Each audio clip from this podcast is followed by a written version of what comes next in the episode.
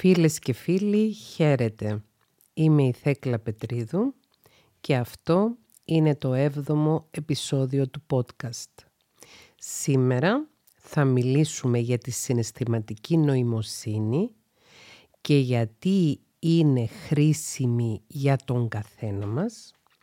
Είναι μια δεξιότητα που επιβάλλεται να αποκτήσουμε εμείς ήδη και όσοι έχουμε το ρόλο του γονέα να διδάξουμε στα παιδιά μας. Γιατί σου είναι χρήσιμη η συναισθηματική νοημοσύνη. Η συναισθηματική νοημοσύνη είναι ένας όρος ο οποίος έχει αρχίσει να γίνεται πολύ δημοφιλής και ακούγεται πολύ τις τελευταίες τρεις δεκαετίες χάρη στο ψυχολόγο Daniel Goleman, ο οποίος εξέδωσε το 1995 το βιβλίο του «Η συναισθηματική νοημοσύνη» γιατί το EQ είναι πιο σημαντικό από το IQ. Ο όρος EQ σημαίνει Emotional Quotient, που στα ελληνικά μεταφράζεται συναισθηματική νοημοσύνη και ο όρος IQ σημαίνει Intelligence Quotient, που σημαίνει γενική νοημοσύνη. Από το 1905 που οι ψυχολόγοι Μπινέ και Σιμών κατασκεύασαν το πρώτο τεστ νοημοσύνης, το οποίο στην πραγματικότητα εκείνο το πρώτο τεστ μετρούσε την ικανότητα εκμάθησης στο σχολικό περιβάλλον, μέχρι 90 χρόνια αργότερα θεωρούσαμε ότι το να είναι κάποιος άνθρωπος διανοητικά ευφύης, αυτό θα του εξασφαλίσει επιτυχία στην προσωπική του ζωή, στην επαγγελματική του ζωή, στην κοινωνική του ζωή και ούτω καθεξής. Εννοείται βέβαια ότι μετά από τον Πινέ και τον Σιμών υπήρξαν πολλοί ερευνητές οι οποίοι δημιούργησαν περαιτέρω τεστ νοημοσύνης. Ίσως το πιο γνωστό το οποίο χρησιμοποιείται σήμερα είναι το WISC-R. Δεν είμαι ειδική στα τεστ νοημοσύνης. Υπάρχουν ψυχολόγοι οι οποίοι εξειδικεύονται σε τέτοια ψυχομετρικά τεστ και για να μπορέσει ένας ψυχολόγος να εκτελέσει ένα τεστ νοημοσύνης πρέπει να έχει εκπαιδευτεί πάνω στο συγκεκριμένο τεστ και να είναι αδειοδοτημένος για να το πράξει. Σε αυτό το σημείο θέλω να πω ότι τα διάφορα δειγματικά τεστ νοημοσύνης που κυκλοφορούν στο διαδίκτυο προσωμιάζουν με τα τεστ νοημοσύνης τα επίσημα. Δεν έχουν όμως την εγκυρότητα που έχει ένα τεστ το οποίο μπορεί να πάρει κάποιος είτε αν παρακαθίσει σε κάποιες εξετάσεις οργανώσεων όπως το Μένσα, Μένσα Ελλάδος και Μένσα Κύπρο που κάνουν κάποιες τέτοιους διαγωνισμούς ούτως ώστε να μετρήσει κάποιος το δίχτυ της συνολικής του νοημοσύνης και αν ε, αυτός ο δίχτυς είναι ιδιαίτερα υψηλός να μπει ε, ως μέλος αυτής της εκλεκτικής εκλεκτής, εκλεκτικής και ελιτιστικής τους οργάνωσης ε, ή μπορεί κάποιος να ζητήσει από κάποιον ψυχολόγο ο οποίος είναι διαπιστευμένος για να κάνει το τεστ να κάνει ένα τέτοιο τεστ. Υπάρχει μεγάλη συζήτηση επιστημονική γύρω από τα τεστ νοημοσύνης γιατί φαίνεται ότι δεν καταγράφουν και δεν καταμετρούν όλες τις ικανότητες ενός ανθρώπου. Και στον τομέα της ψυχολογίας υπάρχουν πολλές ηθικές ενστάσεις για το κατά πόσο είναι καλή ιδέα να γίνονται αυτά τα τεστ σε μικρά παιδιά, να γίνονται ανεξέλεγκτα, να ανακοινώνονται τα αποτελέσματα και οι άνθρωποι που ακούν τα αποτελέσματα είτε να αποκτούν μια υπερβολική αισιοδοξία για τον εαυτό τους η οποία να μην τους βοηθήσει στη συνέχεια και ακόμη να τους φέρει ίσως και στο σημείο να θεωρούν ότι δεν χρειάζεται να προσπαθούν αρκετά επειδή έχουν υψηλό δίκτυο νοημοσύνης ή να προκαλέσει μια απεσιόδοξη εικόνα ή αρνητική εικόνα του ανθρώπου για τον εαυτό του όταν ακούσει ότι βγάζει ένα χαμηλό αριθμό στο τεστ νοημοσύνης, ότι ένα χαμηλό σκορ θα έλεγα και αυτό να έχει ως αποτέλεσμα να παρετηθεί από το να προσπαθεί να εξελιχθεί ένας άνθρωπος γιατί έχει πιστέψει ότι η συγκεκριμένη μέτρηση του συγκεκριμένου τεστ που μπορεί να έγινε και κάτω από κάποιες δυσχερείς συνθήκες είναι κάποια που τον καθορίζει. Η προσωπική μου γνώμη ως ψυχολόγος είναι ότι τα τεστ νοημοσύνης πρέπει να γίνονται με μεγάλη φιδό και να γίνονται μόνο σε περιπτώσεις όπου πρέπει να εξετάσουμε ανθρώπους οι οποίοι εμπίπτουν στα άνω και κάτω όρια των αποτελεσμάτων. Τα αποτελέσματα μετρήσεων IQ παρουσιάζουν την εξής δημογραφική κατανομή. Ο μέσος όρος του πληθυσμού έχει δίχτυ νοημοσύνης γύρω στο 100 και όταν πάει πάνω από το 100 τότε μιλάμε για υψηλότερη διανοητική νοημοσύνη υψηλότερη γενική ευφυΐα και θεωρούνται οι άνθρωποι με αποτελέσματα πάνω από το 130 ότι είναι ιδιαίτερα ευφυείς και όταν πάει κάτω από το 100 μιλούμε για συνθήκες όπου η νοημοσύνη είναι μειωμένη. Ε, υπάρχουν πάρα πολλές ε, ε, απόψεις για το πότε κάποιος θεωρείται διανοητικά compromised, διανοητικά συμβιβασμένος. Δεν μ' αρέσει να χρησιμοποιήσω τη λέξη που χρησιμοποιούνταν παλαιότερα και ήταν δόκιμη και ακαδημαϊκά όπως νοητική καθυστέρηση. Φαίνεται όμως ότι από τους 90 βαθμούς μέχρι και τους 110 βρίσκεται το μεγαλύτερο μέρος του πληθυσμού ε, η διανοητική νοημοσύνη θεωρούνταν από το 1905 μέχρι το 1995 για 90 ολόκληρα χρόνια ότι είναι το εχέγγυο επιτυχίας ενός ανθρώπου στη ζωή του. Πίστευαν και οι επιστήμονες και ο κόσμος ότι όσο πιο ευφύης είναι ένας άνθρωπος τόσο πιο πολύ θα επιτύχει στη ζωή του. Φαίνεται ότι υπάρχουν δύο σημαντικοί παράγοντες που παίζουν ρόλο ως προς την ανάπτυξη αυτής της ευφυΐας και ως προς το πόσο ψηλά μπορεί να φτάσει ένα παιδί, ένας άνθρωπος μεγαλώνοντας.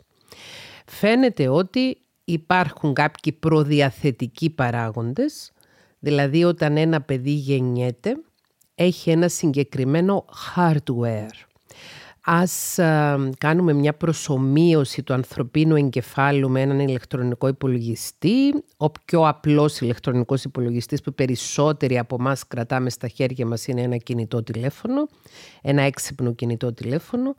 Φαίνεται ότι γεννιέται ένας άνθρωπος με έναν επεξεργαστή πιο γρήγορο, λιγότερο γρήγορο και ούτω καθεξής. Το λεγόμενο CPU του κινητού τηλεφώνου. Και άμα κοιτάξει κανείς την εξέλιξη των κινητών τηλεφώνων τα τελευταία δέκα χρόνια θα δει ότι συνεχώς βγαίνουν νέα μοντέλα με πιο γρήγορους επεξεργαστές και μοντέλα τα οποία έχουν πιο γρήγορη working memory. Η RAM όπως λέγεται στην γλώσσα των μηχανικών και των υπολογιστών. Ε, ένας άνθρωπος γεννιέται έχοντας ένα συγκεκριμένο hardware. Φέρνει ένα εργαλείο, δηλαδή είναι γενετικά προγραμματισμένος, ούτως ώστε εάν ζήσει στις καλύτερες δυνατές συνθήκες να μπορεί να αναπτύξει τη διανοητική του νοημοσύνη μέχρι ένα αριθμό. Ξέρω εγώ μέχρι το 105, μέχρι το 110, μέχρι το 120, μέχρι το 130 και ούτω καθεξής. Και επίσης κάποιοι άνθρωποι γεννιούνται έχοντας ε, έναν εγκέφαλο ο οποίος δεν μπορεί να πάει ε, ιδιαίτερα ψηλά, ίσως λόγω κάποιων συνδρόμων, λόγω κάποιων γενετικών διαφορών κλπ. κλπ. Ο ένας παράγων λοιπόν είναι ο γενετικός. Δηλαδή γεννιέται ένα παιδί και είναι ήδη προγραμματισμένο να πάει μέχρι ενός σημείου. Δηλαδή η μέγιστη απόδοση της εγκεφαλικής του χρήσης για τη διανοητική του νοημοσύνη να πάει μέχρι ενός σημείου. Από την άλλη όμως εξαιρετικά σημαντικό ρόλο παίζουν οι συνθήκες στις οποίες μεγαλώνει ένα παιδί. Αν, παιδί, αν ένα παιδί μεγαλώνει σε ένα περιβάλλον στο οποίο η ανάπτυξη του είναι απρόσκοπτη, απρόσκοπτη από ασθένειες, απρόσκοπτη αποστερήσεις σε υλικό επίπεδο, απρόσκοπτη αποστερήσεις σε συναισθηματικό επίπεδο. Η ανάπτυξη του είναι απρόσκοπτη από τραυματισμούς ψυχικούς και ψυχική κακοποίηση, τότε το παιδί αυτό μπορεί να αναπτύξει το πλήρες δυναμικό του. Πολύ συχνά συναντάμε ανθρώπους οι οποίοι γεννήθηκαν έχοντας τις δυνατότητες να αναπτύξουν ένα αρκετά υψηλό δίκτυ γενικής ευφύειας, IQ, αλλά λόγω των συνθήκων της ζωής τους να μην έχουν μπορέσει να αναπτύξει το πλήρες δυναμικό τους. Και όπως είπα και προηγουμένως και κάποιες ασθένειες μπορεί να αναστείλουν την ανάπτυξη του δυναμικού ενός παιδιού. Δηλαδή ένα παιδί μπορεί να γεννηθεί έχοντας πολύ καλές προδιαγραφές ως μηχάνημα ο εγκέφαλος του να λειτουργήσει πολύ καλά, αλλά να πάθει μετά για παράδειγμα μια εγκεφαλίτιδα, μια μηνυγκίτιδα, η οποία να επηρεάσει την εγκεφαλική ανάπτυξη.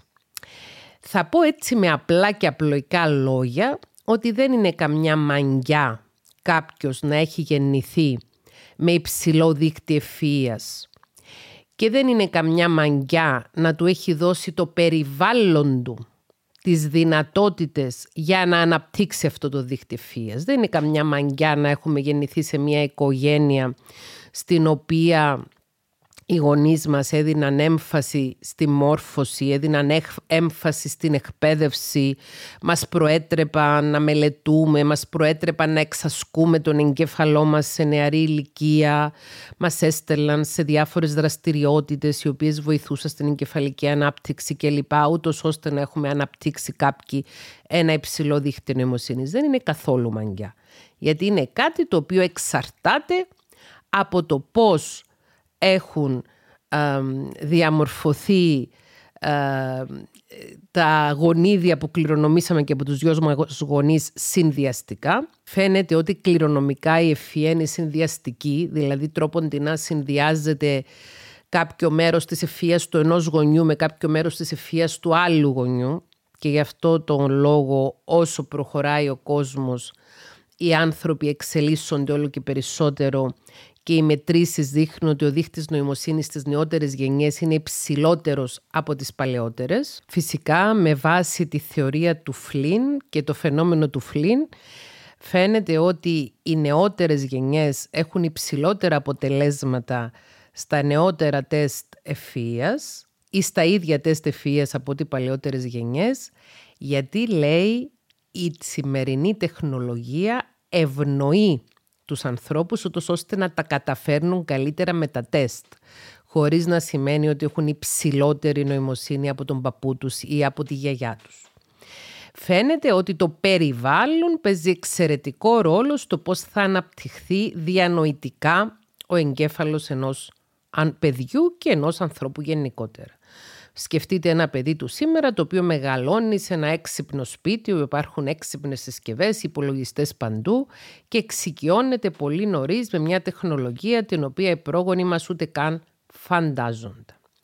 Πηγαίνοντας πίσω λοιπόν στο θέμα μας, το οποίο δεν είναι η γενική νοημοσύνη, δεν είναι το IQ, και δεν είναι τα τεστ ε, νοημοσύνης τα οποία σας λέω ότι αντιπαθώ και θεωρώ ότι είναι εξαιρετικά προβληματικά και επειδή μετρούν κάποιες δεξιότητες πολύ συγκεκριμένες, οι οποίες μπορεί να είναι πιο αναπτυγμένες σε παιδιά τα οποία μεγαλώνουν σε περιβάλλοντα με μεγαλύτερη οικονομική άνεση, χωρίς να σημαίνει ότι τα παιδιά τα οποία μεγαλώνουν σε περιβάλλοντα με χαμηλότερη οικονομική άνεση δεν έχουν όντως υψηλή διανοητική ευφία, υπάρχει προβληματική γύρω από τα τεστ δηλαδή και προβληματισμός γύρω από τα τεστ. Και ξαναλέω ότι τα τεστ κατά τη γνώμη μου πρέπει να χρησιμοποιούνται για το διαχωρισμό μεταξύ φυσιολογικών τιμών και μη φυσιολογικών τιμών. Δηλαδή ένα παιδί το οποίο έχει ιδιαίτερα υψηλό δίχτυ νοημοσύνης πρέπει να αξιολογηθεί και να έχει ιδιαίτερο χειρισμό όσον αφορά στην εκπαίδευσή του όπως και ένα παιδί που έχει χαμηλότερο δίκτυο νοημοσύνης που αποκλίνει πολύ από το μέσο όρο, επίσης να αξιολογηθεί και να βοηθηθεί στην εκπαίδευσή του και στην αντιμετώπιση του. Δηλαδή θα έλεγα ότι καλύτερα τα τεστ νοημοσύνης να παραμείνουν σε ένα κλινικό επίπεδο.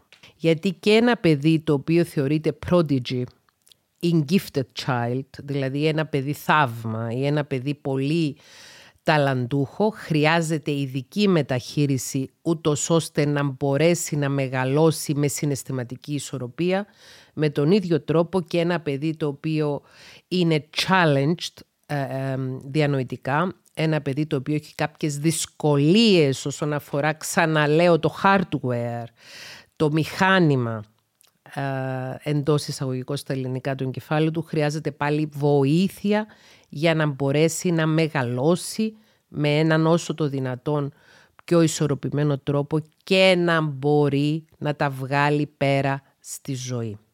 Λοιπόν, από το 1905 που ε, βρέθηκε το πρώτο τεστ νοημοσύνης, εφευρέθηκε από τους Μπινέ και τους Σιμών, μέχρι το 1995 που ο ψυχολόγος Ντάνιελ Γκόλεμαν ή Γκόλμαν έβγαλε το βιβλίο του για τη συναισθηματική νοημοσύνη, οι άνθρωποι θεωρούσαμε λανθασμένα ότι φτάνει κάποιος να είναι έξυπνος διανοητικά και όλα θα πάνε καλά.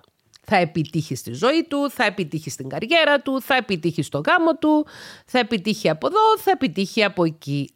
Όμως αυτό δεν ισχύει δεν ισχύει. Ένας άνθρωπος με υψηλό δίκτυο ευφυία, γενικής ευφυία ή νοητικής ευφυία, δεν είναι εγγυημένο ότι θα επιτύχει στη ζωή του. Ένα παιδί το οποίο μεγαλώνει ως χαρισματικό παιδί, ως gifted child ή ως prodigy, ως ένα παιδί θαύμα, δεν είναι εγγυημένο ότι θα επιτύχει στη ζωή του, ακόμη και επαγγελματικά. Πόσο μάλλον στις διαπροσωπικές του σχέσεις.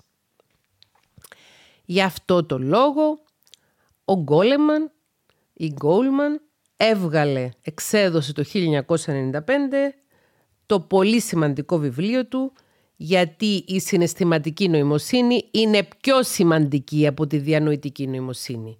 Γιατί το EQ είναι πιο σημαντικό από το IQ.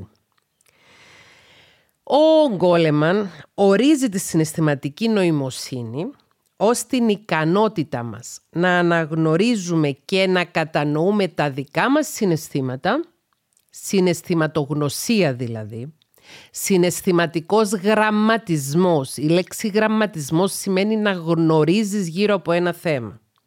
Φέρνω, φέρω ως παράδειγμα τον όρο διαδικτυακός γραμματισμός που αναφέρεται στην εκπαίδευση των ανθρώπων γύρω από την ασφαλή και αποδοτική χρήση του διαδικτύου. Ο συναισθηματικός γραμματισμός σημαίνει να μάθεις πράγματα γύρω από τα συναισθήματα, να γνωρίζεις τι είναι τα συναισθήματα, να αναγνωρίζεις τα δικά σου συναισθήματα και να αναγνωρίζεις τα συναισθήματα των άλλων. Και επίσης συναισθηματική νοημοσύνη έχει να κάνει με τον αποτελεσματικό χειρισμό των συναισθημάτων μας αλλά και των διαπροσωπικών μας σχέσεων. Στην ουσία, η συναισθηματική νοημοσύνη είναι η τέχνη του να ζεις. Η τέχνη του να ζεις με ισορροπία και επιτυχία επιτυχία σε όλους τους τομείς της ζωής και ιδιαιτέρως στις διαπροσωπικές σχέσεις. Άρα ένας άνθρωπος με υψηλή συναισθηματική νοημοσύνη είναι πολύ πιο κατάλληλος για να τα καταφέρει να πλοηγήσει τον εαυτό του μέσα σε αυτό το δύσκολο κόσμο παρά ένας άνθρωπος με εξαιρετικά υψηλή διανοητική νοημοσύνη, με υψηλή ευφυΐα, ένας άνθρωπος ιδιοφυής. Είναι κάτι το οποίο χρειάζεται να αντιληφθούμε, να καταλάβουμε, να μάθουμε και να εφαρμόσουμε. Και είναι κάτι το οποίο είναι δυνατόν να καλλιεργήσουμε η συναισθηματική νοημοσύνη όλοι μας. Ακόμη και άνθρωποι με διανοητική νοημοσύνη στο μέσο όρο ή λίγο πιο κάτω από το μέσο όρο μπορούν κάλλιστα να καλλιεργήσουν τη συναισθηματική τους νοημοσύνη και να επιτύχουν στη ζωή τους. Είναι τεράστιο αυτό που σας λέω. Είναι μια τεράστια ανακάλυψη ή ανακάλυψη της συναισθηματικής νοημοσύνης. Και για μένα η συναισθηματική νοημοσύνη είναι το πιο σημαντικό εργαλείο πλοήγησης του κόσμου για οποιονδήποτε άνθρωπο. Σας παραπέμπω στο πρώτο επεισόδιο αυτού του podcast όπου μιλήσαμε για την ψυχοεκπαίδευση και είπαμε γιατί η ψυχοεκπαίδευση μπορεί να σου είναι χρήσιμη. Σε αυτό το έβδομο επεισόδιο θα απαντήσω με αυτόν τον τρόπο. Η ψυχοεκπαίδευση μπορεί να σου είναι χρήσιμη επειδή σε βοηθάει να αναπτύξεις τη συναισθηματική σου νοημοσύνη. Σας θυμίζω το δεύτερο επεισόδιο του podcast, όπου μιλήσαμε για την ψυχοθεραπεία. Γιατί η ψυχοθεραπεία είναι χρήσιμη; Η ψυχοθεραπεία είναι χρήσιμη επειδή ακριβώς βοηθάει τον άνθρωπο να αναπτύξει τη συναισθηματική του νοημοσύνη πολύ συγκεκριμένα. Ο άνθρωπος ο οποίος προσέρχεται στη ψυχοθεραπεία φέρει προβληματικές, προβληματισμούς και τραύματα εκεί πέρα, τα οποία τον εμποδίζουν τον άνθρωπο που πάει να ψυχοθεραπευτεί από του να αναπτύξει τη συναισθηματική του νοημοσύνη. Η συναισθηματική νοημοσύνη επηρεάζεται από τα τραύματά μας.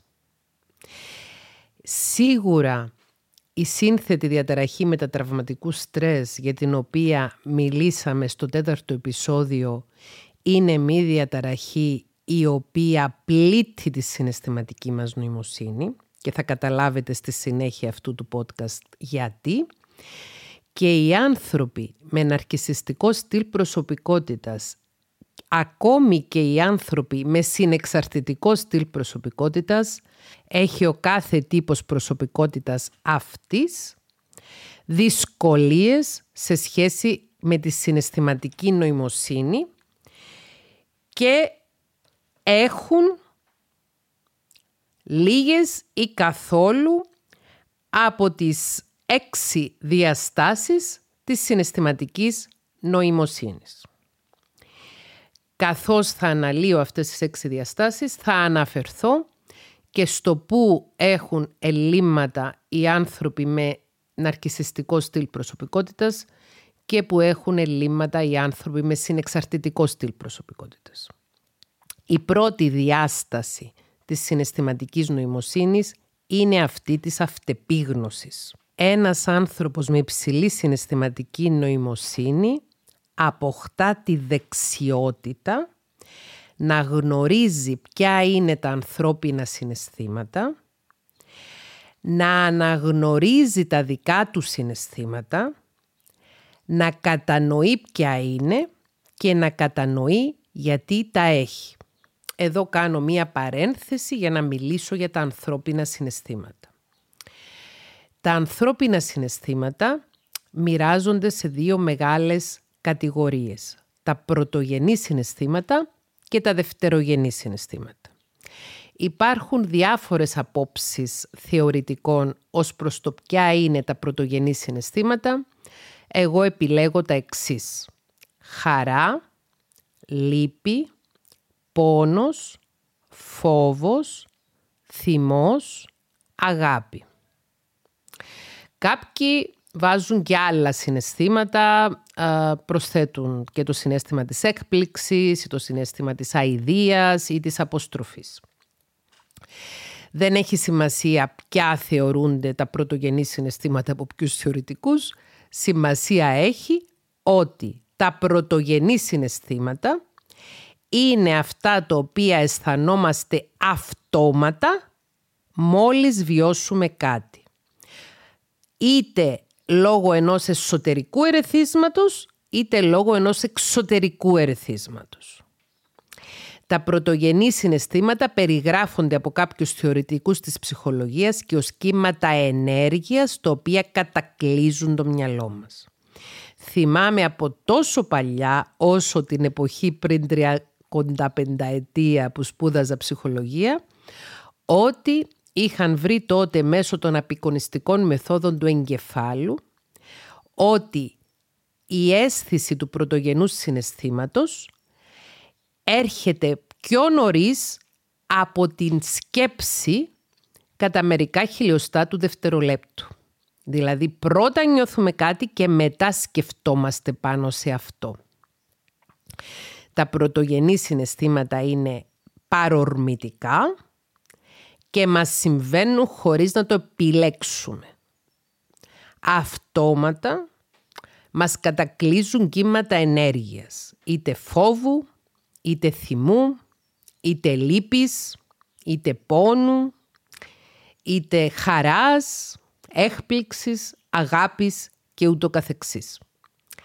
Τα δευτερογενή συναισθήματα είναι τα συναισθήματα τα οποία δημιουργούνται μετά που θα εμπλακεί η σκέψη μας, η διανόηση μας, το cognition μας.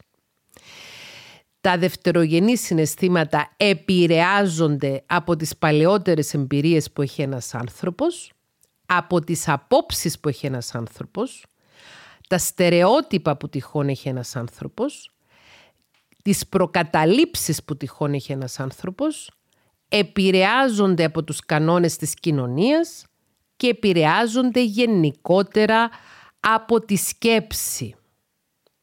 Και ο κατάλογος του δευτερογενών συναισθημάτων είναι τεράστιος. Αν θέλετε μπορώ να σας απαριθμίσω μερικά από αυτά τα δευτερογενή συναισθήματα για να πάρετε μια ιδέα ποια μπορεί να είναι τα δευτερογενή συναισθήματα. Ζήλια, αγωνία, άγχος, μίσος, πάθος, οργή, ενθουσιασμός. Η οργή είναι διαφορετική από το θυμό, είναι κάποιες σκάλες παραπάνω. Στοργή, τρυφερότητα, αντιπάθεια, απέχθεια, αποστροφή, ανακούφιση, θλίψη, τρόμος, ανασφάλεια, μελαγχολία, αγανάκτηση, αμφιβολία, ευτυχία, θάρρος, αμηχανία, ανία, αισιοδοξία, απεσιοδοξία, δέος, αποδοχή, ελπίδα, έκσταση, εμπιστοσύνη, ευσπλαχνία, εφορία, ηρεμία, ητοπάθεια, έρωτας, λατρεία, πένθος, φθόνος, πανικός, προσβολή, αμηχανία, νοσταλγία, ντροπή, ντροπαλότητα, υπερηφάνεια, φιλότιμο, χερεκακία, αναστάτωση, απορία, λαχτάρα, καλή διάθεση και ματέωση. Αυτός είναι ένας α, ενδεικτικός κατάλογος δευτερογενών συναισθημάτων. Μπορούν να είναι πάρα πολλά τα δευτερογενή συναισθήματα γιατί ακριβώς έχουν να κάνουν με τους συνδυασμούς που γίνονται μεταξύ των πρωτογενών συναισθημάτων που νιώθουμε και της επίδρασης που έχει η σκέψη μας πάνω σε αυτά τα πρωτογενή συναισθήματα. Λοιπόν, ο, άρα ο πρώτος διαχωρισμός των συναισθημάτων είναι σε πρωτογενή και δευτερογενή συναισθήματα. Ένας άλλος διαχωρισμός των συναισθημάτων είναι σε θετικά συναισθήματα και αρνητικά συναισθήματα. Υπάρχουν συναισθήματα τα οποία μας προκαλούν θετική διάθεση, μας προκαλούν εφορία και υπάρχουν συναισθήματα τα οποία μας προκαλούν αρνητική διάθεση, μας προκαλούν δυσφορία. Για παράδειγμα, ο φόβος προκαλεί δυσφορία. Για παράδειγμα, η χαρά προκαλεί θετική διάθεση. Για παράδειγμα, η λύπη προκαλεί δυσφορία. Για παράδειγμα, η αγάπη προκαλεί θετική διάθεση. Και ούτω καθεξής. Άρα, η πρώτη ε, διάσταση, η δεξιότητα που έχει ένας άνθρωπος με υψηλή συναισθηματική νοημοσύνη είναι η αυτεπίγνωση. Να κατανοεί τι νιώθει. Τι νιώθεις τώρα, νιώθω αυτό. Γιατί το νιώθεις, το νιώθω ίσως για αυτό το λόγο, ίσως για τον άλλο λόγο. Ξαναλέω ότι τα συναισθήματα δημιουργούνται ως αποκρίσεις ή αντιδράσεις σε εξωγενή και ενδογενή ερεθίσματα. Δηλαδή, μπορεί ένα ενδογενές ερέθισμα μπορεί να είναι μια μνήμη ή ένας εσωτερικός πόνος. Ένα εξωγενές ερέθισμα μπορεί να είναι κάτι που μας είπαν ή κάτι που μας έκαναν. Άρα ο άνθρωπος με υψηλή συναισθηματική νοημοσύνη έχει αυτεπίγνωση, συνειδητοποιεί τι αισθάνεται και γιατί το αισθάνεται. Η δεύτερη ε, δεξιότητα ενός ανθρώπου με υψηλή συναισθηματική νοημοσύνη είναι η αυτορύθμιση. Προτού μιλήσω για την αυτορύθμιση, θέλω να πω ότι τόσο οι άνθρωποι με ναρκισιστικό στυλ προσωπικότητας, όσο και οι άνθρωποι με συνεξαρτητικό στυλ προσωπικότητας έχουν πρόβλημα με την αυτεπίγνωση. Οι μεν νάρκισοι δεν συνειδητοποιούν ούτε τι νιώθουν, ούτε γιατί το νιώθουν, τι έχεις τίποτα. Τι έχεις τίποτα. Έχεις κάτι μαζί μου, όχι δεν έχω τίποτα. Και μετά βγάζει ένα, μια έκρηξη οργής, ναρκισιστικής οργής, η οποία σηκώνει τον κόσμο. Και οι συνεξαρτώμενοι όμως δεν έχουν αυτεπίγνωση. Έχουν μειωμένη αυτεπίγνωση, έχουν περισσότερη αυτεπίγνωση οπωσδήποτε από τους νάρκισσους, αλλά είναι μειωμένοι. Για παράδειγμα, ενώ ταλαιπωρούνται και κακοποιούνται μέσα σε μια ναρκισιστική σχέση, νομίζουν ότι νιώθουν αγάπη για το δυνάστη τους και δεν αντιλαμβάνονται ότι αυτό που νιώθουν είναι εξάρτηση ή συνεξάρτηση. Πάμε τώρα στη δεύτερη δεξιότητα που αναπτύσσουν και έχουν οι άνθρωποι με υψηλή συναισθηματική νοημοσύνη που είναι η συναισθηματική αυτορύθμιση. Τι σημαίνει συναισθηματική αυτορύθμιση; Σημαίνει ότι μετά που αντιλαμβάνομαι τι νιώθω και γιατί το νιώθω, χρησιμοποιώ το μυαλό μου, χρησιμοποιώ τις σκέψεις μου, χρησιμοποιώ τα συναισθήματά μου και τα διαχειρίζομαι με τέτοιο τρόπο ώστε να επανέλθει ψυχική ισορροπία μετά που αυτή έχει διαταραχθεί από έντονα αρνητικά συναισθήματα. Για παράδειγμα, νιώθω φόβο για κάτι, συνειδητοποιώ μέσω της αυτεπίγνωσης τι νιώθω, συνειδητοποιώ γιατί το νιώθω μέσω της αυτεπίγνωσης και μέσω της αυτορύθμισης κάνω αυτά που χρειάζεται να κάνω, αυτά που δουλεύουν συναισθηματικά και γνωστικά πάνω μου, ούτως ώστε μόνος μου, μόνη μου, να ρυθμιστώ, να επανέλθω. Η ικανότητα της συναισθηματικής αυτορύθμισης, η δεξιότητα της συναισθηματικής αυτορύθμισης είναι άμεσα συνδεδεμένη και με τη ψυχική ανθεκτικότητα, η οποία στα αγγλικά ονομάζεται resilience. Ένας άνθρωπος που έχει εξασκήσει τη δεξιότητα να αυτορυθμίζεται, έχει υψηλή ψυχική ανθεκτικότητα επειδή μπορεί να επανέρχεται μετά που πέφτει εντός εισαγωγικών, χρησιμοποιώ όρο της αργό, ψυχολογικά. Η τρίτη δεξιότητα είναι η εσωτερική κινητοποίηση. Είναι μία δεξιότητα η οποία έχει να κάνει με το να σπρώχνουμε εμείς οι ίδιοι τον εαυτό μας προς την επίτευξη των στόχων μας. Οι οποίοι στόχοι να είναι δικοί μας. Ένας άνθρωπος με υψηλή συναισθηματική νοημοσύνη επιδιώκει στόχους και σκοπούς που είναι δικοί του, έχει τη γνώση ότι δεν θα τον ωφελήσει να εξυπηρετεί τους σκοπούς των άλλων και ένας άνθρωπος με υψηλή συναισθηματική νοημοσύνη κινητοποιεί ο ίδιος τον εαυτό του για επίτευξη των στόχων του. Ξέχασα να σας πω για την αυτορύθμιση σε σχέση με τους νάρκισσους και τους συνεξαρτώμενους. Οι νάρκισσοι δυσκολεύονται ιδιαιτέρως και δεν τα καταφέρνουν καθόλου με τη συναισθηματική αυτορύθμιση. Ένα βασικό χαρακτηριστικό των άρκησων είναι ότι δεν μπορούν να ρυθμίσουν μόνοι τους τα αρνητικά τους συναισθήματα και χρησιμοποιούν τους άλλους ανθρώπους ως μέσο ρύθμισης των συναισθημάτων τους. Από την άλλη, οι συνεξαρτώμενοι είναι ιδιαίτερα εκπαιδευμένοι στην εσωτερική αυτορύθμιση και μάλιστα παίρνουν και την ευθύνη να ρυθμίζουν τα συναισθήματα των συντρόφων τους ή των κακοποιών τους ή των δυναστών τους. Έτσι, ένας άνθρωπος με συνεξάρτηση αναστατώνεται όταν αναστατώνεται και το ναρκισιστικό του τέρι, είτε είναι ερωτικό τέρι, είτε είναι φιλικό τέρι, επαγγελματικό τέρι κλπ. Και κάνει ιδιαίτερη προσπάθεια για να ρυθμίσει τα αρνητικά συναισθήματα του άλλου προσώπου και διαμέσου αυτής της ρύθμισης των αρνητικών συναισθημάτων του άλλου προσώπου επιτυχάνει και τη δική του αυτορύθμιση. Άρα οι συνεξαρτώμενοι μπορεί να είναι ιδιαίτερα εξασκημένοι στη ρύθμιση συναισθημάτων, αλλά δεν τα καταφέρνουν ούτε αυτοί να έχουν προσωπική δική τους συναισθηματική αυτορύθμιση, επειδή επιδίδονται μανιωδώς στη ρύθμιση των συναισθημάτων των άλλων. Οι συνεξαρτώμενοι έχουν ελπίδα να μπορέσουν να αυξήσουν τη συναισθηματική τους νοημοσύνη, γιατί ακριβώς τις ικανότητες που αναπτύσσουν για να ημερεύουν τους νάρκισσους στη ζωή τους, μπορούν όταν αποφασίσουν επιτέλους να ενδυναμωθούν, να γιατρευτούν και να γίνουν ανεξάρτητοι άνθρωποι, να τις χρησιμοποιήσουν για να ημερεύουν το δικό τους εαυτό.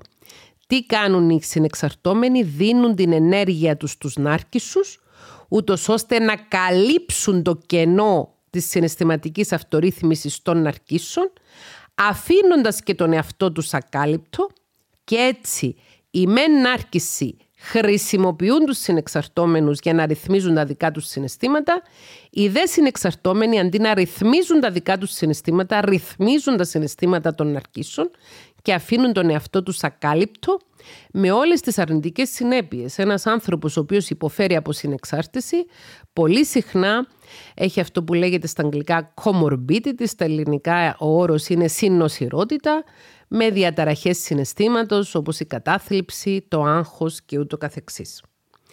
Πάμε τώρα στην τέταρτη δεξιότητα που έχουν οι άνθρωποι με υψηλή συναισθηματική νοημοσύνη που είναι η ενσυναίσθηση. Ενσυναίσθηση σημαίνει έχω εκπαιδεύσει τον εαυτό μου έτσι ούτως ώστε να μπορώ να αντιλαμβάνομαι τις ανάγκες και τα συναισθήματα των άλλων. Να μπορώ να φοράω τα παπούτσια των άλλων. Η ενσυναίσθηση έχει δύο α, πλευρές. Η μια είναι η γνωστική ενσυναίσθηση, δηλαδή να μπορώ να αντιληφθώ με βάση το γνωστικό μου πεδίο, με τις σκέψεις μου, να σκεφτώ και να καταλάβω γνωστικά, νοητικά πώς μπορεί να νιώθει ο άλλος και υπάρχει και η συναισθηματική ενσυναίσθηση όπου συμπονώ τον άλλον για τον πόνο του ή τον συγχαίρω, νιώθω χαρά μαζί του για τη χαρά του. Λοιπόν, λοιπόν, λοιπόν οι συνεξαρτώμενοι έχουν υπερβολικά υψηλή ενσυναίσθηση. Γι' αυτό πολύ συχνά στην βιβλιογραφία συναντάται ο όρος overempaths, overempaths, υπερενσυναισθητικοί άνθρωποι, άνθρωποι με υπερβολικά αυξημένη και διονγκωμένη ενσυναίσθηση σε σημείο που παραμελούν τον εαυτό τους. Η νάρκηση έχουν μόνο γνωστική ενσυναίσθηση. Δηλαδή αντιλαμβάνονται με βάση τη λογική τους πώς μπορεί να νιώθει ο άλλος, αλλά δεν τον συμπονούν. Δεν νιώθουν συμπόνια. Δεν έρχονται κοντά συναισθηματικά με τον άλλο. Και γι' αυτό το λόγο η νάρκηση χρησιμοποιούν τη γνωστική ενσυναίσθηση ούτως ώστε να χειρίζονται τους άλλους ανθρώπους και να τους κακοποιούν. Σε αυτό το σημείο θέλω να σημειώσω κάτι, σε αυτό το σημείο θέλω να σημειώσω κάτι, ότι πολύ συχνά υπάρχει ένα ζήτημα όπου άνθρωποι οι οποίοι βρίσκονται στο φάσμα του αυτισμού θεωρούνται ότι έχουν αρκισιστικό τύπο προσωπικότητας επειδή δεν δείχνουν ενσυναίσθηση. Οι μελέτες της νευροψυχολογίας δείχνουν πως άνθρωποι που βρίσκονται στο φάσμα του αυτισμού, αναλόγως ο καθένας σε ποιο σημείο του φάσματος βρίσκεται, δεν έχουν ενσυναίσθηση επειδή γνωστικά δεν μπορούν να αντιληφθούν την ενσυναίσθηση. Άρα ένας άνθρωπος με σύνδρομο Asperger για παράδειγμα, που είναι ένας όρος που χρησιμοποιούνταν παλιότερα για τους ανθρώπους που βρίσκονται στο φάσμα του αυτισμού αλλά έχουν υψηλή λειτουργικότητα, ένας άνθρωπος με υψηλή λειτουργικότητα που βρίσκεται στο φάσμα του αυτισμού μπορεί να είναι ιδιαίτερα διανοητικά ευφύς, όμως να μην έχει ενσυναίσθηση όχι γιατί δεν τον νοιάζουν οι άλλοι άνθρωποι, αλλά γιατί εγκεφαλικά δεν μπορεί να αντιληφθεί τη γνωστική ενσυναίσθηση. Άρα, οι νάρκισοι έχουν γνωστική ενσυναίσθηση, δηλαδή το μυαλό τους μπορεί να καταλάβει γνωστικά τι νιώθουν οι άλλοι, δεν έχουν όμως συναισθηματική ενσυναίσθηση γιατί οι λαϊκιστοί χέστηκαν για το τι νιώθουν οι άλλοι. Με συγχωρείτε για τη λέξη που έχω χρησιμοποιήσει. Το έκανα για να γίνω πιο κατανοητή. Πάμε τώρα στην τελευταία δεξιότητα που έχουν οι άνθρωποι με υψηλή συναισθηματική νοημοσύνη. Είναι οι κοινωνικές δεξιότητες, οι οποίες οδηγούν σε αυθεντικές διαπροσωπικές σχέσεις. Ένας άνθρωπος με υψηλή συναισθηματική νοημοσύνη, ο οποίος έχει αυτεπίγνωση, αναγνωρίζει τα συναισθήματά του, ξέρει γιατί τα έχει, ο οποίος έχει αυτορύθμιση, αναλαμβάνει μόνος του να ρυθμίσει τα συναισθήματά του και να ξεπεράσει τις στενοχώριες του. Ένας άνθρωπος ο οποίος έχει τα δικά του κίνητρα για να πετυχαίνει τους στόχους του και τους σκοπούς του και δεν περιμένει να τον κινητοποιήσουν οι άλλοι. Ένας άνθρωπος ο οποίος έχει ενσυναίσθηση μπορεί να επικοινωνήσει αποτελεσματικά με τους άλλους ανθρώπους και να δημιουργεί αυθεντικούς ανθρώπινους δεσμούς. Σας υπενθυμίζω εδώ τη μελέτη του Χάρβαρτ, η μελέτη της ευτυχίας, η μελέτη της Βοστόνης, η οποία έχει καταλήξει στο συμπέρασμα ότι οι άνθρωποι που είναι ευτυχισμένοι, οι άνθρωποι που δηλώνουν ευτυχισμένοι ή ευδαίμονες, είναι οι άνθρωποι που έχουν την ικανότητα να δημιουργούν βαθιές ανθρώπινες συνδέσεις με νόημα. Deep meaningful connections.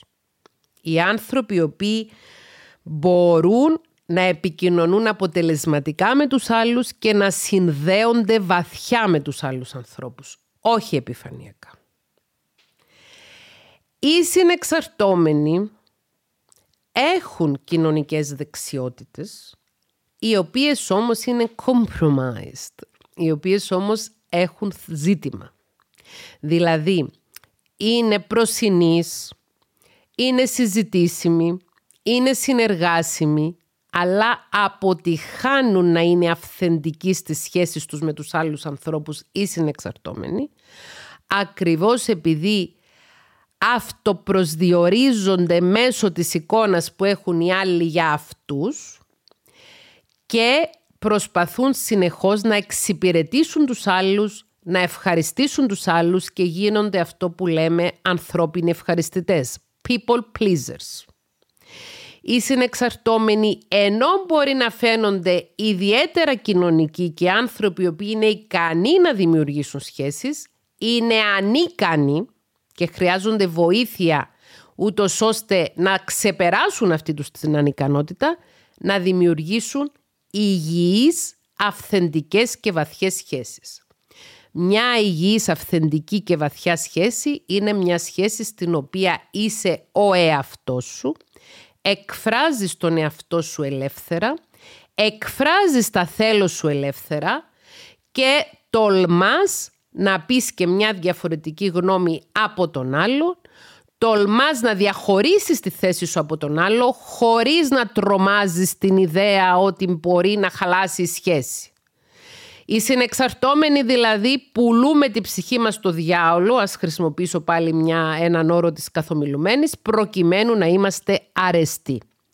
Και αυτό έχει ως αποτέλεσμα οι σχέσεις που δημιουργούμε με τους άλλους ανθρώπους να μην είναι αυθεντικές.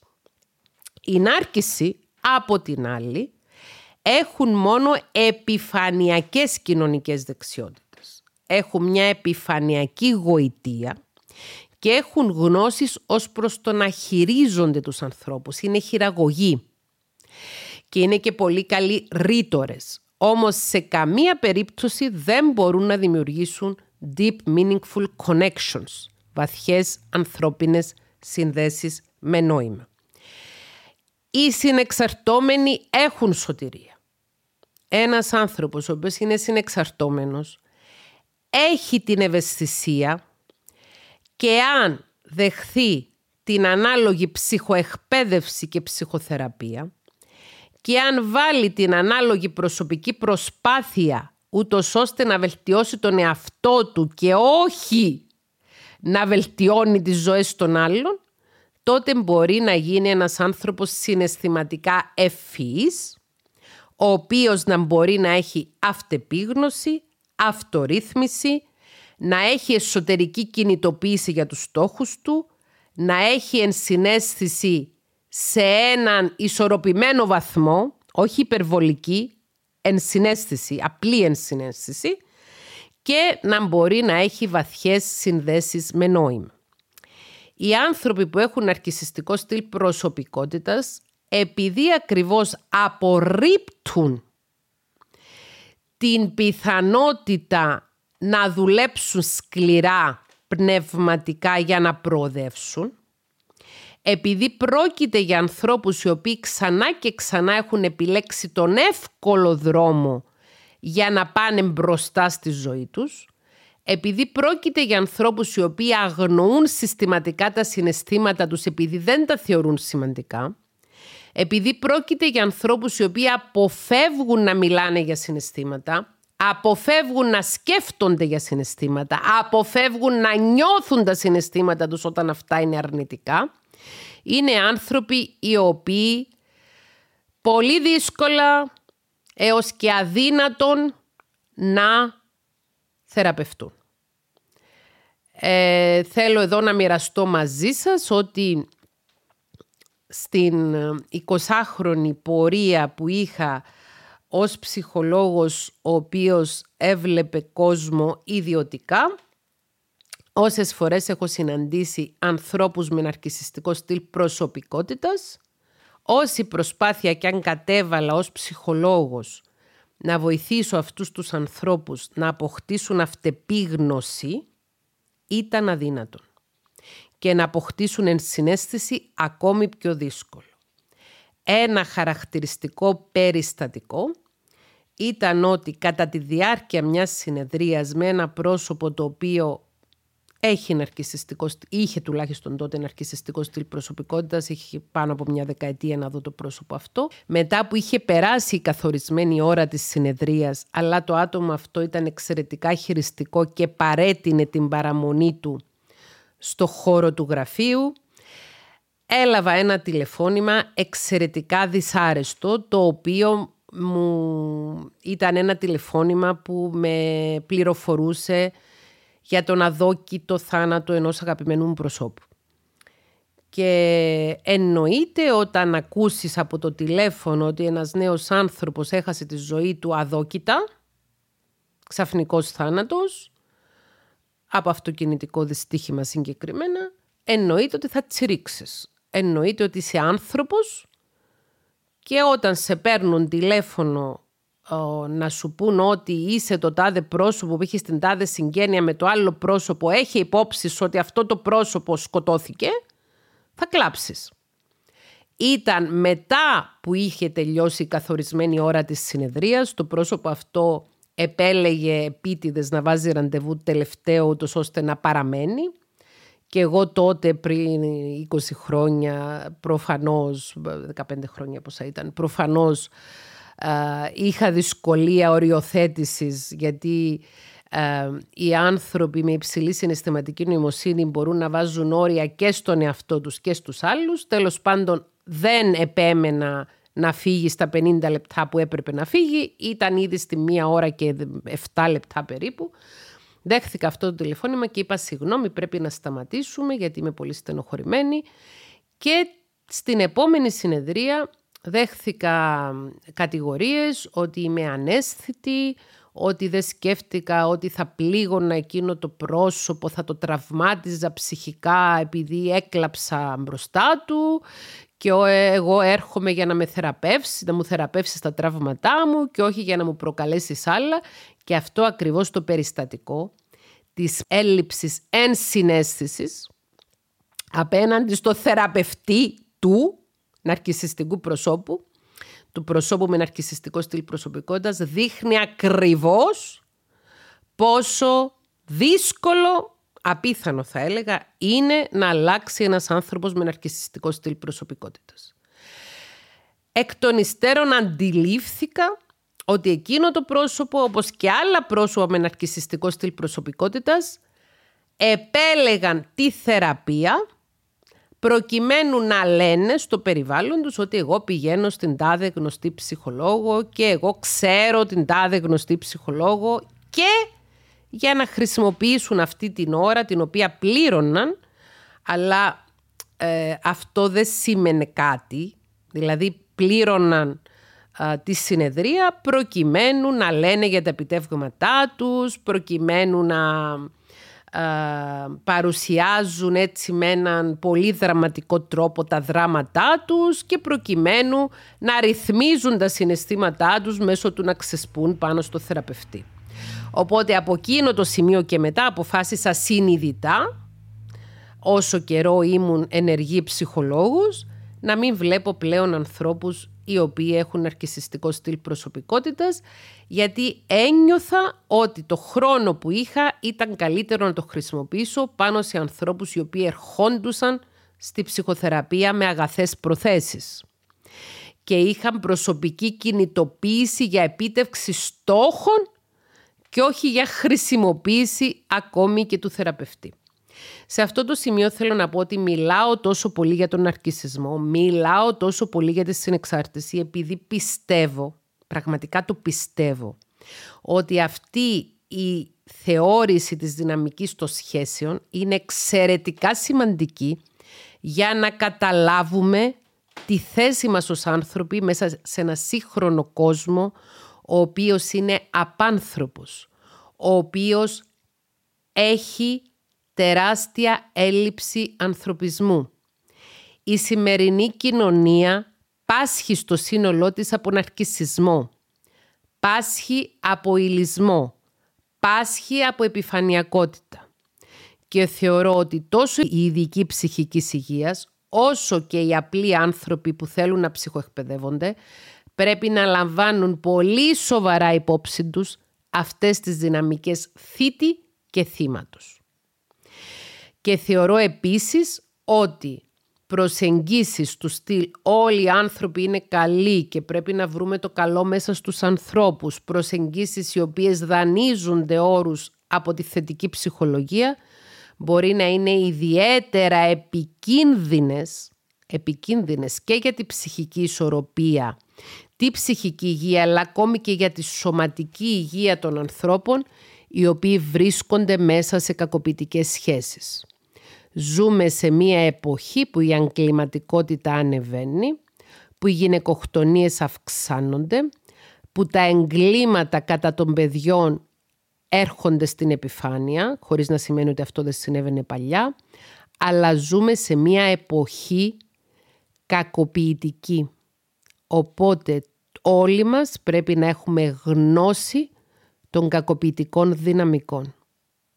Οι άνθρωποι οι οποίοι κακοποιούν τους άλλους έχουν ναρκισιστικό στυλ προσωπικότητας. Μπορεί να έχουν και ψυχοπαθητικό στυλ προσωπικότητας.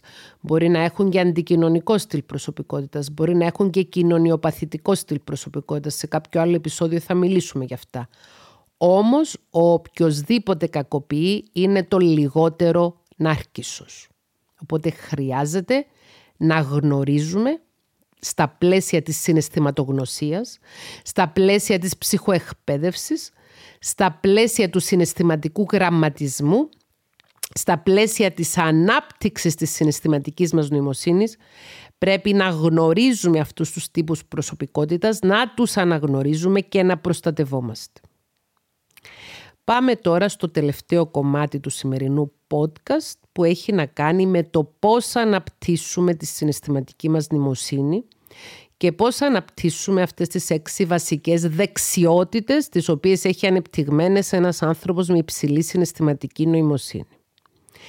Εάν ακούν αυτό το podcast γονείς, ας έρθουν πιο κοντά στο ακουστικό.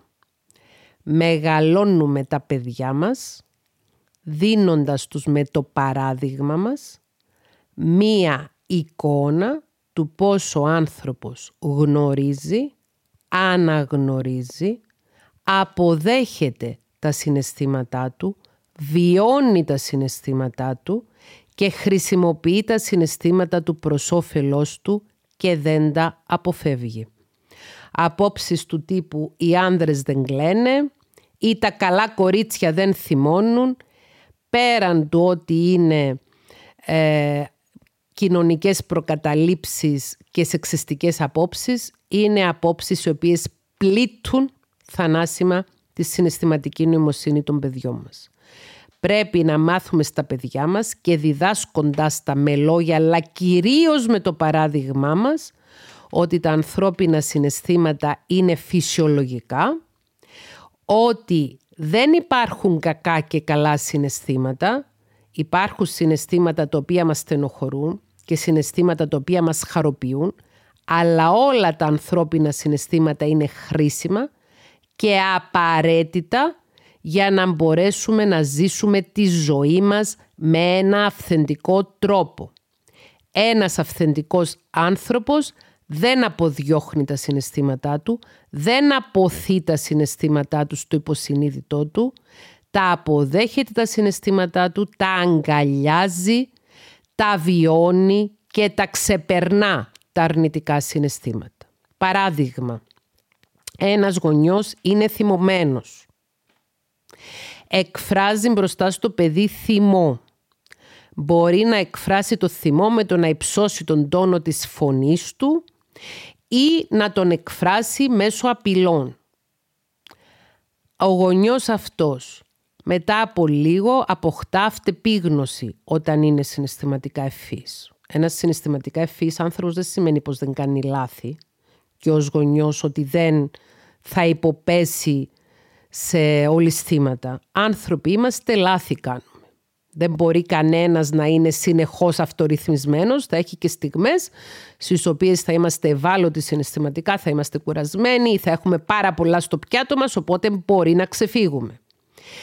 Ένας γονιός λοιπόν ο οποίος ξεφεύγει με το θυμό του και υψώνει τον τόνο της φωνής του ή εξτομίζει απειλές προς το παιδί του, εξασκεί την αυτογνωσία. Η αυτογνωσία είναι μια αρετή την οποία μας έχουν διδάξει αρχαίοι μον πρόγονοι η οποία τον βοηθάει να επέλθει στην αυτεπίγνωση, να συνειδητοποιήσει τα συναισθήματα του, να καταλάβει γιατί ένιωσε αυτά τα συναισθήματα και στη συνέχεια να πάει να αυτορυθμιστεί, δηλαδή να κάνει αυτό που τον βοηθάει τον ίδιο να αυτορυθμίζεται. Μπορεί να είναι να πάει να κάνει ένα περίπατο έξω στη φύση για μισή ώρα να ξεδώσει. Μπορεί να είναι να πάρει το ημερολόγιο του και να καταγράψει τα συναισθήματά του. Αυτή είναι μια μέθοδος αυτορύθμισης. Μπορεί να είναι το να πάρει τηλέφωνο έναν κοντινό του άνθρωπο με τον οποίο έχει μια βαθιά σύνδεση με νόημα και να συζητήσει αυτό που συνέβη και να το μοιραστεί και να πάρει συμπαράσταση. Να, μπορεί να είναι να μπει να κάνει ένα ζεστό μπάνιο και να χαλαρώσει, να ακούσει μουσική, οτιδήποτε άλλο κάνει για να αυτορυθμιστεί. Στη συνέχεια θα πάει να πει στο παιδί του «Αγάπη μου, έκανα λάθος προηγουμένως. Ήμουν θυμωμένος γιατί δεν μου βγαινε η δουλειά που έκανα στο γραφείο, ήμουν θυμωμένος γιατί μου έκανε παρατήρηση ο διευθυντής μου και εγώ δεν μπορούσα να απαντήσω πίσω ή κόλωσα να απαντήσω πίσω ή δίλιασα να απαντήσω πίσω ή οτιδήποτε άλλο. Και έκανα το λάθος να βγάλω το θυμό μου πάνω σου αυξάνοντας τον τόνο της φωνής μου, βάζοντας σου τις φωνές ή απειλώντας σε ενώ εσύ ήσουν απλώς ο εαυτός σου, ήσουν απλώς ένα παιδί το οποίο λειτουργήσες με έναν φυσιολογικό τρόπο. Είναι φυσιολογικό τα παιδιά να κάνουν αταξίες, είναι φυσιολογικό τα παιδιά να είναι άτσαλα και να σπάσουν αντικείμενα κλπ. Σου ζητάω συγγνώμη για αυτή τη λανθασμένη έκφραση των συναισθημάτων μου. Εφόσον ήμουν αναστατωμένος ως γονιός, αναστατωμένη ως μάνα, αναστατωμένος ως πατέρας και ούτω καθεξής, έπρεπε να πάρω το χρόνο μου να ηρεμήσω και μετά να έρθω να έχω οποιαδήποτε διάδραση μαζί σου. Μαθαίνουμε στα παιδιά το time out. Time out δεν έχει μόνο στον μπάσκετ, time out έχει και στα συναισθήματα, δηλαδή παίρνουμε το χρόνο να καταλάβουμε τι νιώθουμε και να αυτορυθμιστούμε προτού αντιδράσουμε απέναντι στους άλλους. Σου ζητάω συγγνώμη για αυτή μου τη συμπεριφορά και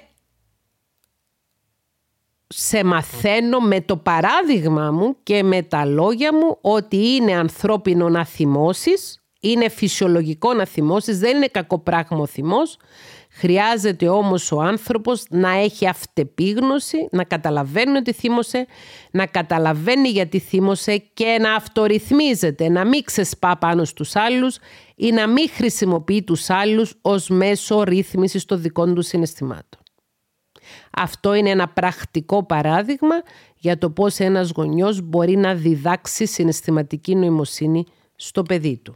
Σε αυτό το παράδειγμα θα μπορούσε ο γονιός επίσης να εντάξει και την ενσυναίσθηση, να πει δηλαδή στο παιδί του «λυπάμαι που σε στενοχώρησα, πες μου πώς νιώθεις» και να αφήσει χώρο στο παιδί να του πει πώς νιώθει επειδή ο γονιός ξέσπασε πάνω του αδίκως και να διδάξει με το παράδειγμά του το παιδί του πώς να διαχειρίζεται τα συναισθήματά του και πώς να διαχειρίζεται τις ανθρώπινες σχέσεις του.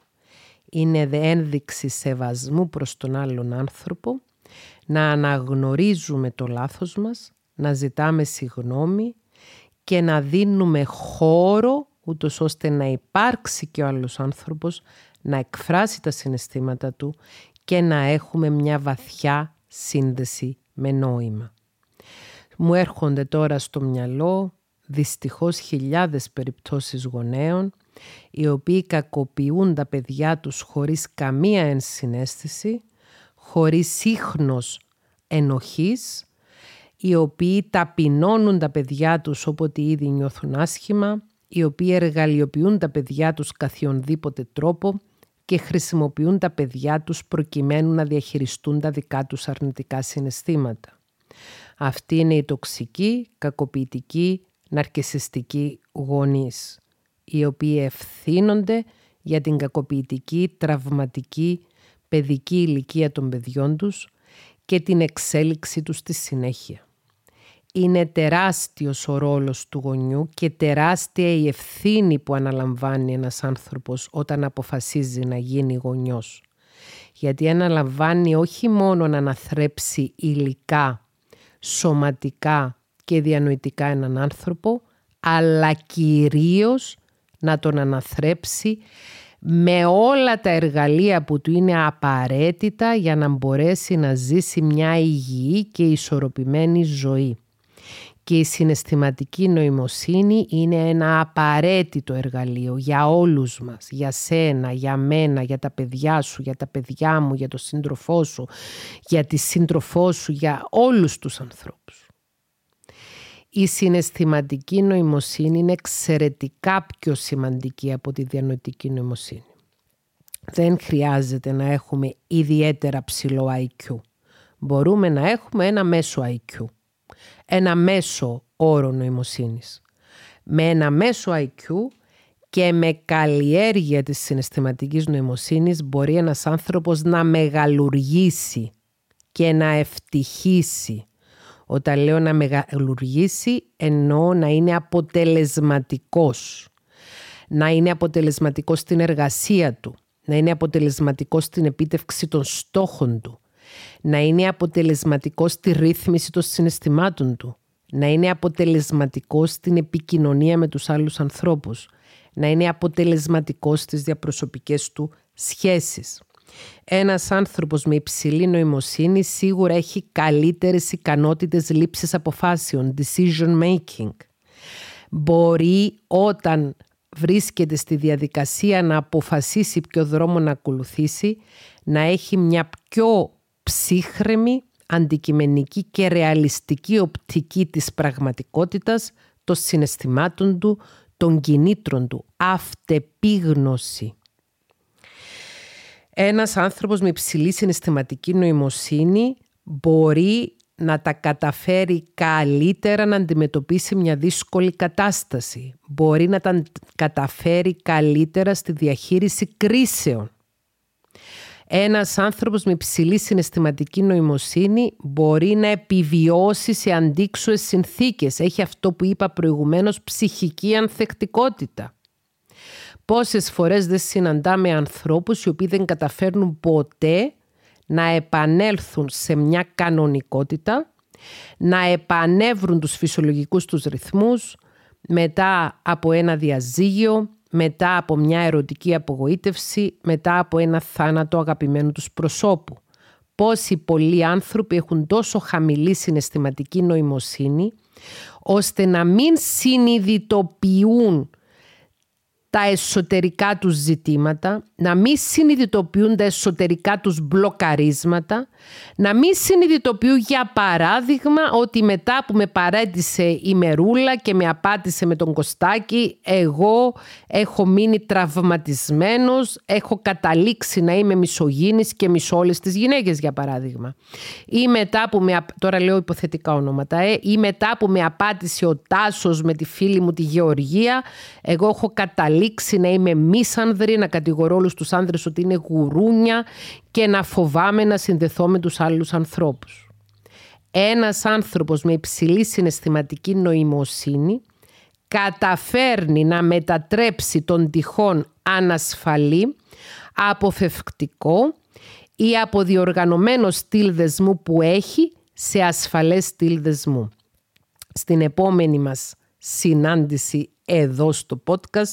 Στο 8ο επεισόδιο θα μιλήσουμε για τη θεωρία της προσκόλλησης του Bowlby και της Ainsworth και για τους τύπους δεσμού και για τον ασφαλή δεσμό και πόσο σημαντικός είναι ο ασφαλής δεσμός στην επιτυχία ενός ανθρώπου να δημιουργεί υγιείς διαπροσωπικές σχέσεις, βαθιές σχέσεις με νόημα οι άνθρωποι οι οποίοι έχουν υψηλή συναισθηματική νοημοσύνη έχουν τα κότσια να παίρνουν ρίσκα στη ζωή τους, έχουν υπομονή και επιμονή ούτως ώστε να επιτύχουν τους στόχους τους και να αντέχουν τις δύσκολες ψυχοσυναισθηματικά καταστάσεις είναι άνθρωποι με υψηλή αυτοεκτίμηση γιατί καταφέρνουν και με τον εαυτό τους να δημιουργήσουν έναν deep meaningful connection, μια βαθιά σχέση με νόημα έχουν υψηλή αυτοεκτίμηση και γι' αυτό το λόγο εμπιστεύονται τον εαυτό τους για να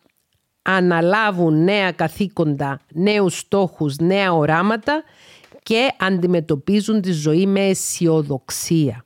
Η απεσιοδοξία είναι μία ένδειξη χαμηλής συναισθηματικής νοημοσύνης, γιατί σημαίνει ότι ο απεσιόδοξος άνθρωπος έχει καθυλωθεί σε έναν τοξικό αρνητικό και δυσίωνο τρόπο σκέψης λόγω του ότι δεν έχει ξεπεράσει τις όποιες απώλειες.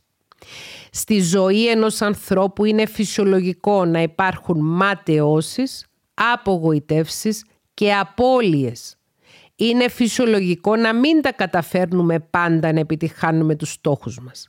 Είναι φυσιολογικό να μας απατήσουν. Είναι φυσιολογικό να μας πούν ψέματα.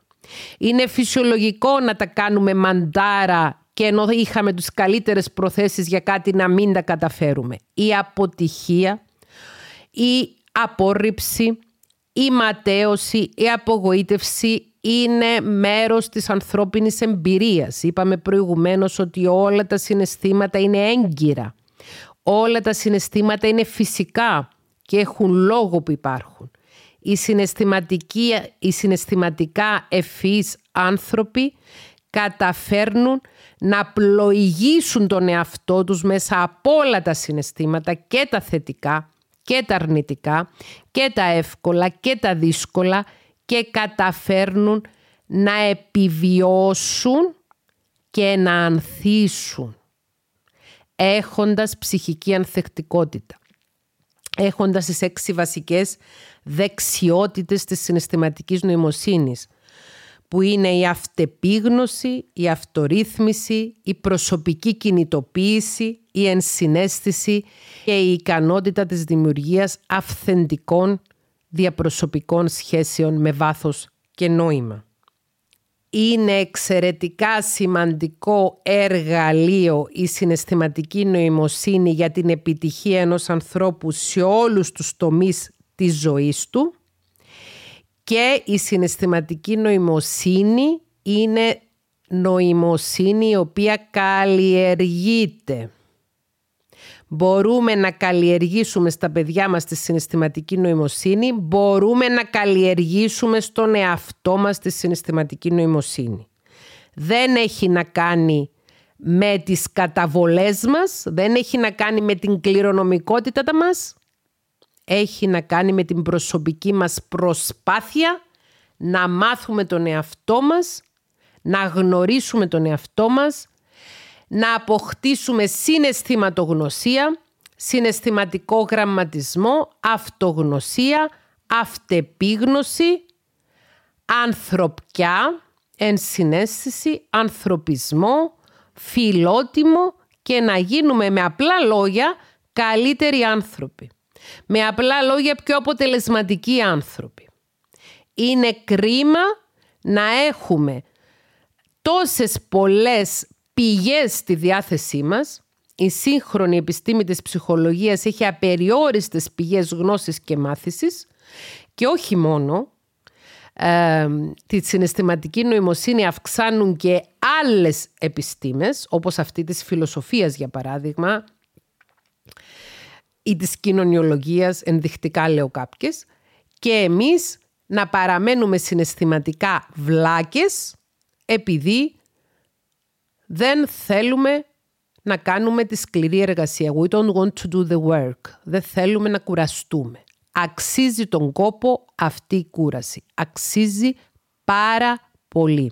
Η συναισθηματική νοημοσύνη είναι μια νοημοσύνη η οποία μπορεί να αποκτηθεί μέσα από την υγιή ανθρωπιστική διαπαιδαγώγηση των παιδιών από τους γονείς, από ένα εκπαιδευτικό σύστημα το οποίο να μετατραπεί σε ένα σύστημα ουσιαστικής παιδείας και από μια κοινωνία η οποία να αποκτήσει επιτέλους ανθρωπιστικά ιδανικά ως κοινωνική επιστήμονας, μικροκοινωνική επιστήμονας, γιατί η ψυχολογία είναι μια επιστήμη μικροκοινωνική, βλέπει τα πράγματα μέσα από τη σκοπιά του ατόμου και όχι του συνόλου.